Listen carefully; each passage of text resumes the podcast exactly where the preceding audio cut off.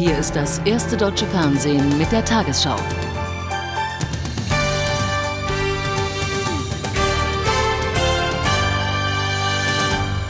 Guten Abend, meine Damen und Herren. Im Irak konzentriert sich das Kriegsgeschehen zunehmend auf Bagdad. Immer mehr Bewohner versuchen zu fliehen. Die verbündeten Streitkräfte melden bei ihrem Vormarsch einen strategisch bedeutsamen Sieg. Im Südwesten von Bagdad sei der internationale Flughafen erobert worden. Amerikanische Truppen hätten das Gelände nach heftigen Kämpfen unter Kontrolle gebracht. Von der irakischen Regierung hieß es dagegen, eigene Truppen hätten den Flughafen umzingelt. Den US-Soldaten dort drohe ein heftiger Gegenschlag. Saddam Hussein in den Straßen von Bagdad. Lange hat es Zweifel gegeben, ob Saddam tatsächlich noch lebt. Jetzt zeigte das irakische Fernsehen Bilder des angeblich noch lebenden Diktators. Oder war es doch nur ein Doppelgänger? Die Menschen skandieren Saddam, Saddam, wir opfern uns für dich. Ein Zeichen dafür, dass es für Saddam ernst wird? Am Morgen US-Soldaten am Flughafen Bagdad. Nach stundenlangen schweren Kämpfen sei der Flughafen in der Hand amerikanischer Streitkräfte, melden US-Militärs. Mehr als 1000 amerikanische Soldaten sollen im Einsatz gewesen sein. Kampfflugzeuge hätten die Bodentruppen unterstützt. Der Flughafen ist strategisch wichtig. Er könnte den verbündeten Truppen als Nachschubbasis dienen. Am Nachmittag aber bestritt der irakische Informationsminister die Einnahme des Flughafens. Im Gegenteil, die dortigen US-Soldaten seien von irakischen Truppen umzingelt. Dann drohte Sahaf den amerikanischen Soldaten mit einem nicht konventionellen Angriff. Und wörtlich, wir werden ihnen eine heilsame Lehre erteilen. Genaueres sagte Sahaf nicht. Unterdessen dauerten die Angriffe auf die Außenbezirke Bagdads an. Dabei lieferten sich die Amerikaner nach Meldungen von CNN-Reportern heftige Gefechte mit der irakischen republikanischen Garde. Noch aber steht der eigentliche Kampf um Bagdad bevor. Wir gehen davon aus, dass im Stadtinnern Bagdads Kräfte sind, die gegen uns kämpfen werden, wenn wir in die Stadt eindringen werden. Wir sammeln Informationen, wir werden uns Ziele suchen und wir sind bei dieser Arbeit sehr sorgfältig. Wir werden dabei nichts dem Zufall überlassen. Während BBC berichtet, Bagdad sei von US-Truppen praktisch umstellt, versuchen tausende Menschen zu fliehen. Allerdings soll es kaum noch möglich sein, gegen den Willen der verbündeten Streitkräfte die Stadt zu verlassen. Das Regime selbst liefert diese Bilder, die den Verteidigungswillen der Iraker belegen sollen. Und das irakische Fernsehen strahlte erneut eine angebliche Ansprache Saddams aus, mit dem Aufruf, sich den US-Truppen entgegenzustellen. Wohl ein weiteres Zeichen dafür, dass das irakische Regime die Bevölkerung auf den entscheidenden Kampf um Bagdad einschwört. US-Streitkräfte haben nach eigenen Angaben in der Umgebung Bagdads möglicherweise Spuren chemischer Waffen entdeckt. In zwei Fabriken seien bisher noch nicht identifizierte Stoffe und Handbücher sichergestellt worden. Das amerikanische Zentralkommando bestätigte zugleich, dass in Bagdad bereits seit Kriegsausbruch Spezialkräfte operieren. Zur Situation in der irakischen Hauptstadt ein Bericht von Christoph Maria Fröder. In Bagdad stehen trotz aller Bombardements noch alle Brücken. Doch die Menschen fürchten sich vor weiteren Angriffen, vielleicht vor dem Einmarsch der Amerikaner. Dieser Ladenbesitzer ist nicht wie andere aufs Land geflohen, doch auch er hat Furcht. Meine Nachbarn sind aufs Land abgehauen. Sie suchen Schutz in kleinen Dörfern. Auf Nachfrage sagt er, ich werde heute Nachmittag ebenfalls schließen und mit meiner Familie aufs Land gehen. Den Revolver hat er bereits griffbereit, sicher ist sicher. Viele Straßen sind völlig leer, die Menschen fliehen. In diesen drei Autos sitzt eine Großfamilie, Frauen und Kinder mit den Ehemännern, weit über 20 Personen. Er hat die Kalaschnikow direkt im Einstieg. Wenn wir sterben müssen, dann will ich so viele Gegner wie möglich mitnehmen, sagt er. Der Bruder setzt auf den Koran, er liegt vor dem Lenkrad, als könne er die Flucht absichern. Der Familienchef sagt uns, was der amerikanische Präsident Bush mit uns macht, das ist keine Demokratie. Er lässt die Bomben nicht auf die Militärs werfen, sondern auf uns Zivilisten. Die Menschen haben so viel wie möglich in Windeseile zusammengerafft. Es ist wenig genug. Dann geht es ab aufs Land in eine ungewisse Zukunft, die mindestens ebenso gefährlich ist wie das Leben in Bagdad. Jetzt live aus Bagdad Stefan Kloss. Das irakische Staatsfernsehen veröffentlichte heute überraschenderweise Bilder von Saddam Hussein, der Diktator beim Bad in der Menge. Allerdings geben die Aufnahmen einige Rätsel auf. Die Frage ist, wann sind sie gemacht worden, die Aufnahmen möglicherweise schon am Anfang des Krieges und wer ist zu sehen, möglicherweise ein Doppelgänger Saddam Husseins. Nur die Botschaft der Aufnahmen ist sicher, Saddam will sein Volk auffordern, sich aufzulehnen gegen die Amerikaner und Briten. Möglicherweise ein letzter verzweifelter Versuch des irakischen Diktators. Damit zurück nach Hamburg zur Tagesschau. Auch im Norden des Irak wird weiter gekämpft, allerdings unter ganz anderen Bedingungen. Bisher sind nur wenige tausend amerikanische Soldaten in der Kurdenregion eingetroffen. Sie gehen gemeinsam mit den kurdischen Kämpfern gegen die irakischen Einheiten vor. Luftabwehrkanonen der Iraker schießen im Nordirak kaum noch. Die US-Luftwaffe bombardiert fast ohne Unterbrechung die Stellungen der irakischen Armee vor Kirkuk und Mosul. Meist ziehen sich die irakischen Truppen nach zwei, drei Tagen Dauerbeschuss in die nächsten Auffangstellungen zurück.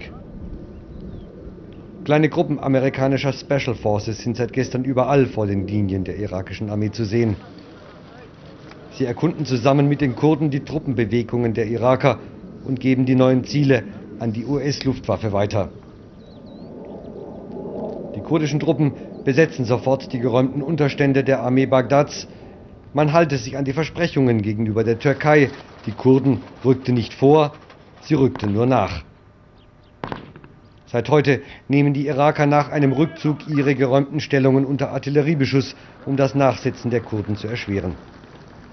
Nordfront heißt hier, die irakische Armee im reichen Ölgebiet in ihrer Bewegungsfreiheit einschränken, schwächen und ihr Waffenarsenal reduzieren.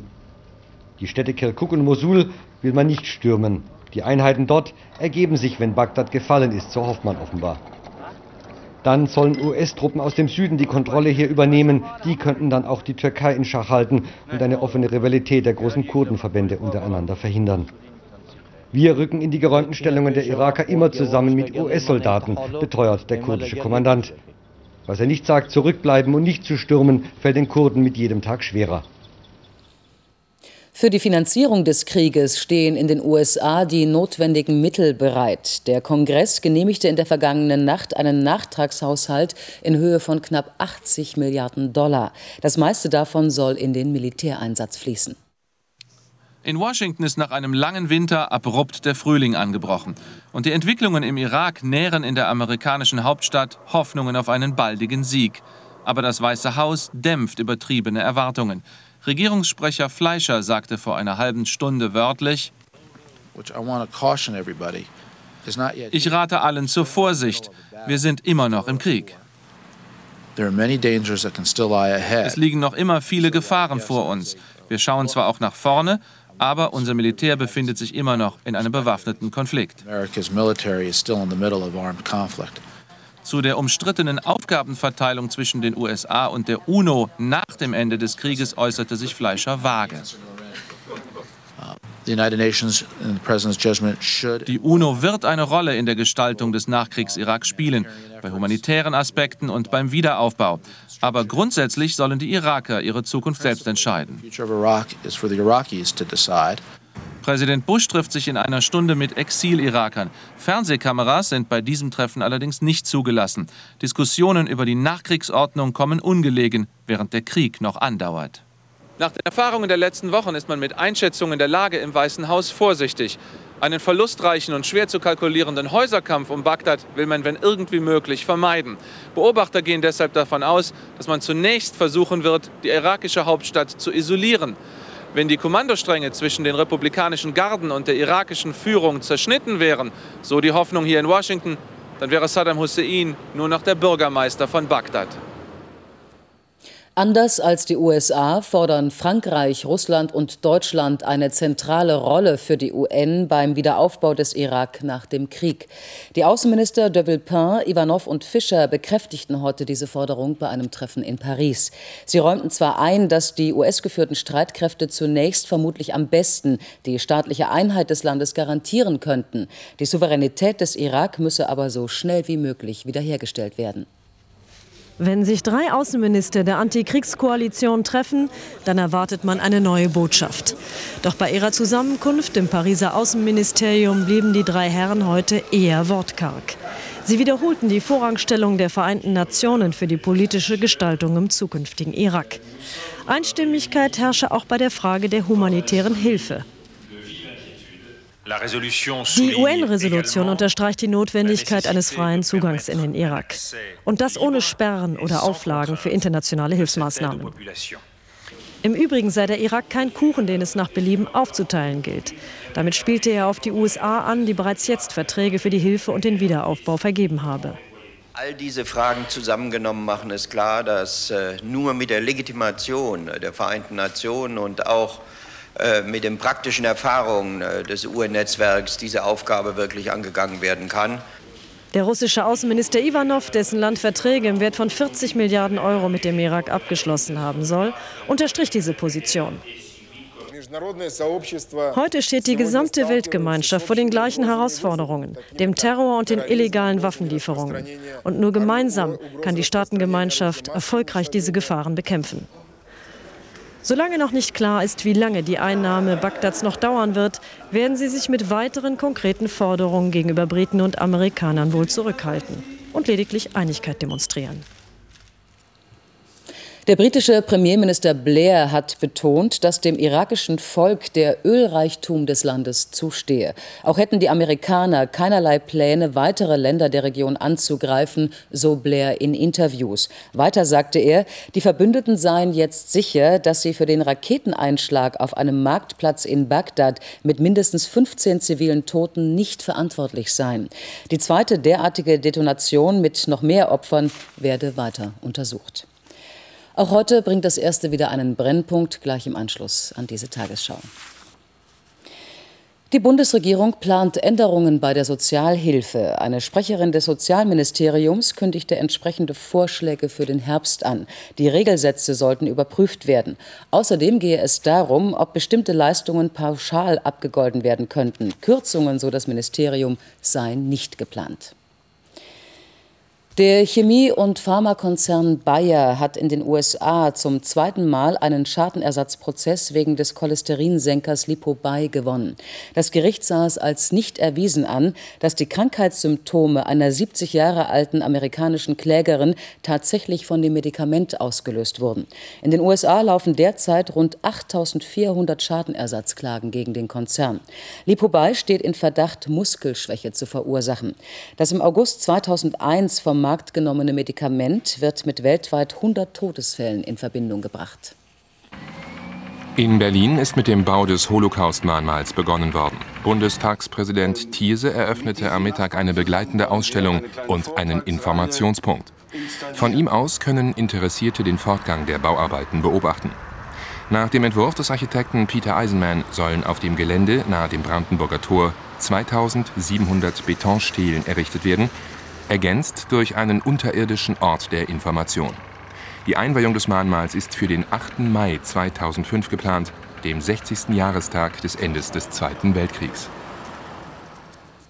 Eine Ausbreitung der Lungenkrankheit SARS in Deutschland halten die zuständigen Behörden weiter für unwahrscheinlich. Der Leiter des Robert Koch Instituts Kurz sagte heute in Berlin, man habe die Krankheit gut unter Kontrolle. In Deutschland hat es nach Angaben des Bundesgesundheitsministeriums bisher 19 Verdachtsfälle gegeben. In fünf Fällen seien Patienten wahrscheinlich an SARS erkrankt. Und nun die Wettervorhersage für morgen Samstag, den 5. April. Zwischen einem Hoch über Großbritannien und einem Tief über Südskandinavien strömt kalte, etwas trockenere Luft nach Deutschland. Regnerisch ist es in Süditalien, Griechenland und in der Türkei. Sonnig ist es dagegen in Spanien, Südfrankreich und in Italien. In der Nacht ziehen dichte Wolken in den Süden, es regnet leicht. Oberhalb von 600 bis 800 Metern schneit es etwas. Tagsüber ist es mehr oder weniger bewölkt, vor allem aber im Norden und Nordwesten setzt sich auch mal die Sonne durch. Im äußersten Osten und im Südosten regnet bzw. schneit es etwas. Der Wind weht mäßig, am Meer auch stark aus Nordwest bis Nord. Vor allem im Norden und Osten entwickeln sich Sturmböen, in freien Lagen schwere Sturmböen. Die Nachttemperaturen liegen zwischen 5 Grad am Rhein und minus 4 Grad an den Alpen. Am Tag 6 Grad am Meer und 13 Grad am Oberrhein. Am Sonntag ist es meist trocken, nur von der Oder über Sachsen, den Bayerischen Wald bis zu den Bayerischen Alpen schneit es gelegentlich. Am Montag ist es im Westen freundlicher als im Osten. Am Dienstag fallen im Südosten noch einige Schneeschauer, sonst freundlich und kühl.